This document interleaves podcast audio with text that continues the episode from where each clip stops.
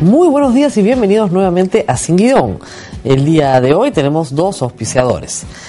Edipesa, empresa líder en maquinarias, cuenta con los mejores productos para metal mecánica como tornos, fresadoras, plegadoras y guillotinas, marca Rexon y Pinacho. Continúa premiando a sus clientes con otro auto 0 kilómetros. Entérate sobre ofertas exclusivas en la tienda virtual de Edipesa. Y Universidad de Piura en esta oportunidad, la Universidad de Piura ha lanzado la maestría en Derecho Público. Cierre de inscripciones 24 de febrero del 2020. Universidad de Piura, 50 años al servicio de la educación peruana, mejores personas, mejores profesionales. Y hoy vamos a hablar de un tema que preocupa muchísimo, más allá de la discusión sobre fraude o golpe de Estado en Bolivia, la presencia política de grupos evangélicos muy conservadores repite un fenómeno que ya hemos visto en Brasil y que también, ojo, estamos viendo en el Perú. De ahí la importancia de discutir estos asuntos. Ayer eh, no juramentó, porque no había quien le tomara juramento, asumió se autoproclamó presidenta de Bolivia la señora Jenny, Janine, perdón, Janice Añez. ¿Quién es la señora Añez? Es la segunda vicepresidenta del Senado, a la que le tocaba por orden de sucesión, ante las renuncias de todos los llamados, asumir la presidencia, pero tenía que, ¿no es cierto?, tomarse un juramento, hacerse una proclama en la Asamblea Legislativa de, en el Congreso de Bolivia. El llamado, si no hay presidente, es el vicepresidente. Renunció. Luego el presidente del Senado renunció. Luego el presidente de la Cámara de Diputados renunció. Luego el primer presidente, el primer vicepresidente del Senado renunció. Ya, digamos, por descarte le tocó a esta señora, que es además eh, una opositora de Evo Morales. Además, hay que decirlo, la señora Añez es una opositora, no es parte del partido más de Evo Morales. ¿Qué pasó ayer en la Asamblea Legislativa? No se presentaron los partidarios del señor Evo Morales, sus eh, congresistas, tiene amplia mayoría en Senado y Diputados, no se presentaron y eh, no se presentaron porque temían por su vida, por represalias, habían pedido garantías para poder ir, no se las dieron, el asunto es que no se presentaron. Y así, sin quórum, la señora Áñez se autoproclamó presidenta. Hasta ahí muy controvertido, ¿no? Y sujeto a una regularización. La idea era que se reuniera el Congreso, eligiera un nuevo presidente del Senado y ese asumiera la presidencia de la República, como sucedió aquí con eh, Valentín Paniagua. Pero no fue así. Hasta ahí les digo ya muy discutible todo el asunto. Pero lo que sí ha llamado la atención, y está en el titular hoy día de la República, es la señora Añez entrando a Palacio de Gobierno en La Paz diciendo la Biblia vuelve a Palacio. Y eso sí que escarapela a todos, porque vamos a ver un fenómeno que va a ser recurrente en la región, el uso de la religión para hacer política. Y esto, reitero, puede ser muy peligroso. La humanidad ya ha conocido de esto y termina siempre muy mal.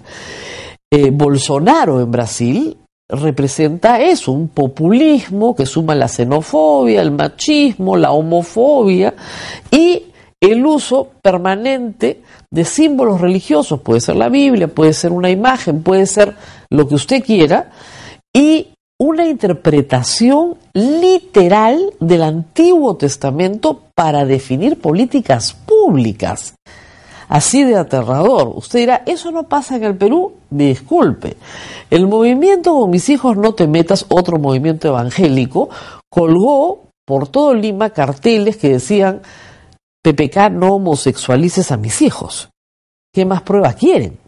Es decir, son personas que utilizan la fe popular, la buena disposición, la ingenuidad de las personas para tener una creencia que tienen legítimo derecho a tener, para reclutarlas como actores políticos de su propio proyecto político personal. En el Perú hay libertad de culto desde hace 100 años, un poco más de 100 años, no mucho, la verdad. Y ha costado muchísimo que la Iglesia Católica tenga respeto y aprecie la democracia, eso también tiene 150 años, no mucho más, y que se secularice la política, es decir, que la Iglesia Católica se retire de la vida política. Y así lo ha hecho por mutuo acuerdo entre los estados, sobre todo en Latinoamérica, y el propio Vaticano. Y esa desecularización de la Iglesia, por ejemplo, prohíbe a los sacerdotes católicos participar en política. No pueden postular al Congreso en el Perú, ni en ningún lugar.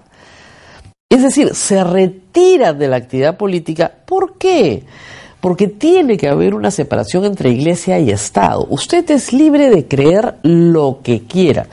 Todos los cultos privados están permitidos. Lo que usted no puede hacer es llevar su fe e imponerla a los demás como un modo de vida en un Estado laico. El Estado peruano no es confesional presta colaboración a todas las iglesias y las respeta, pero no es, no es confesional.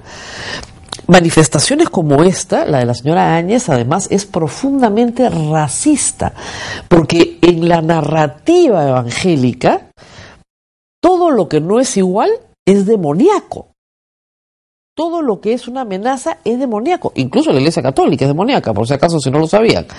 Entonces, en esa narrativa, la huifala, que es una bandera creada en la narrativa de Evo Morales, que también hay que decirlo, es un maestro en la narrativa política, ¿no es cierto?, es demoníaca.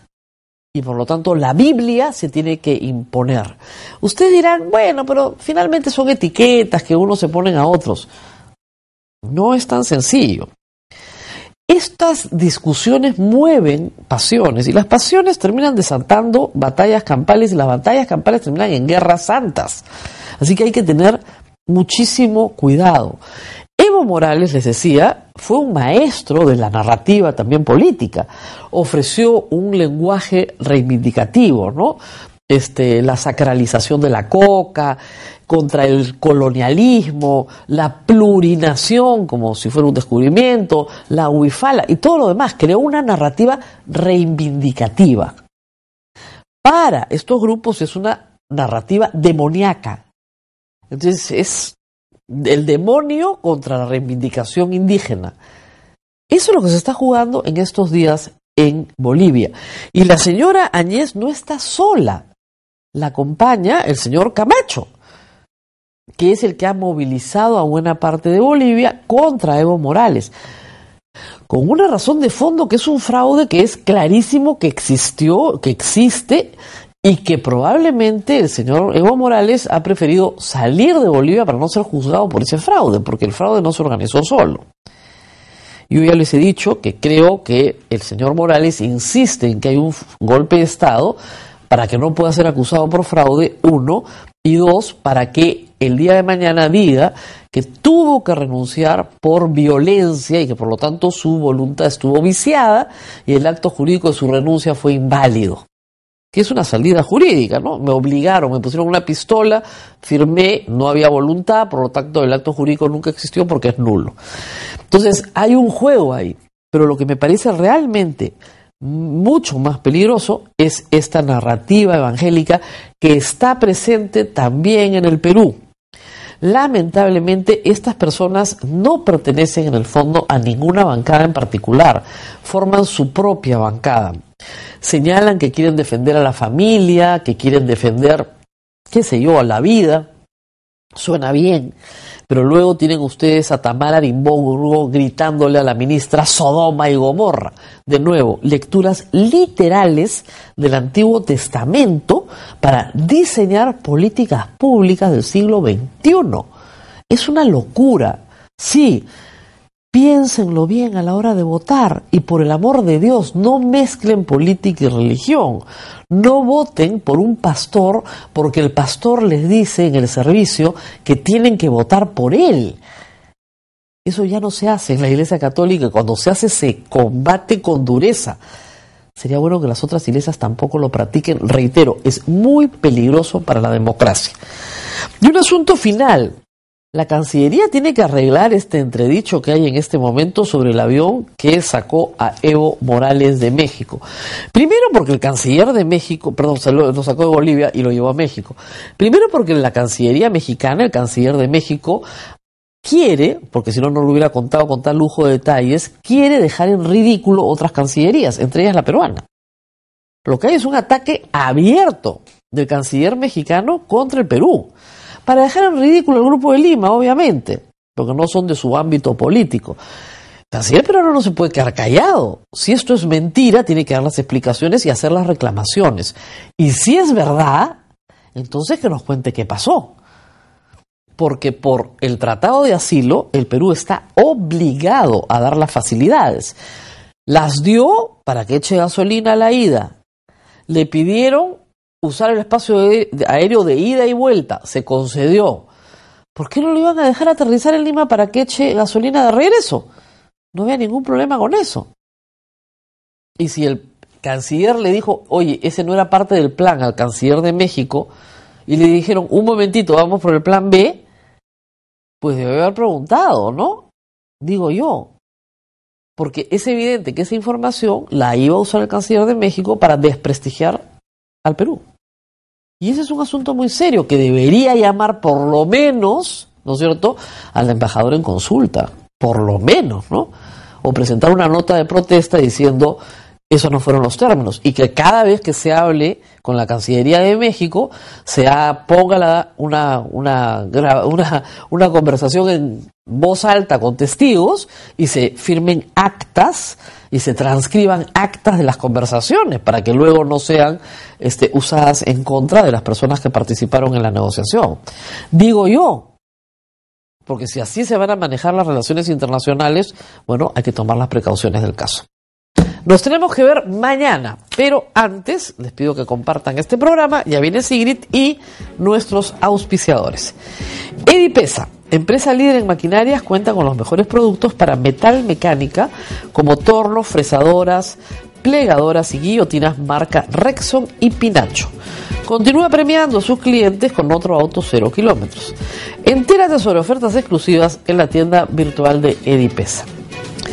Y Universidad de Piura la Universidad de Piura el próximo año ofrecerá el programa de especialización en Derecho Público y su incidencia en la empresa. Inicio de clases 7 de marzo. Universidad de Piura, 50 años al servicio de la educación peruana, mejores personas, mejores profesionales. Hasta mañana.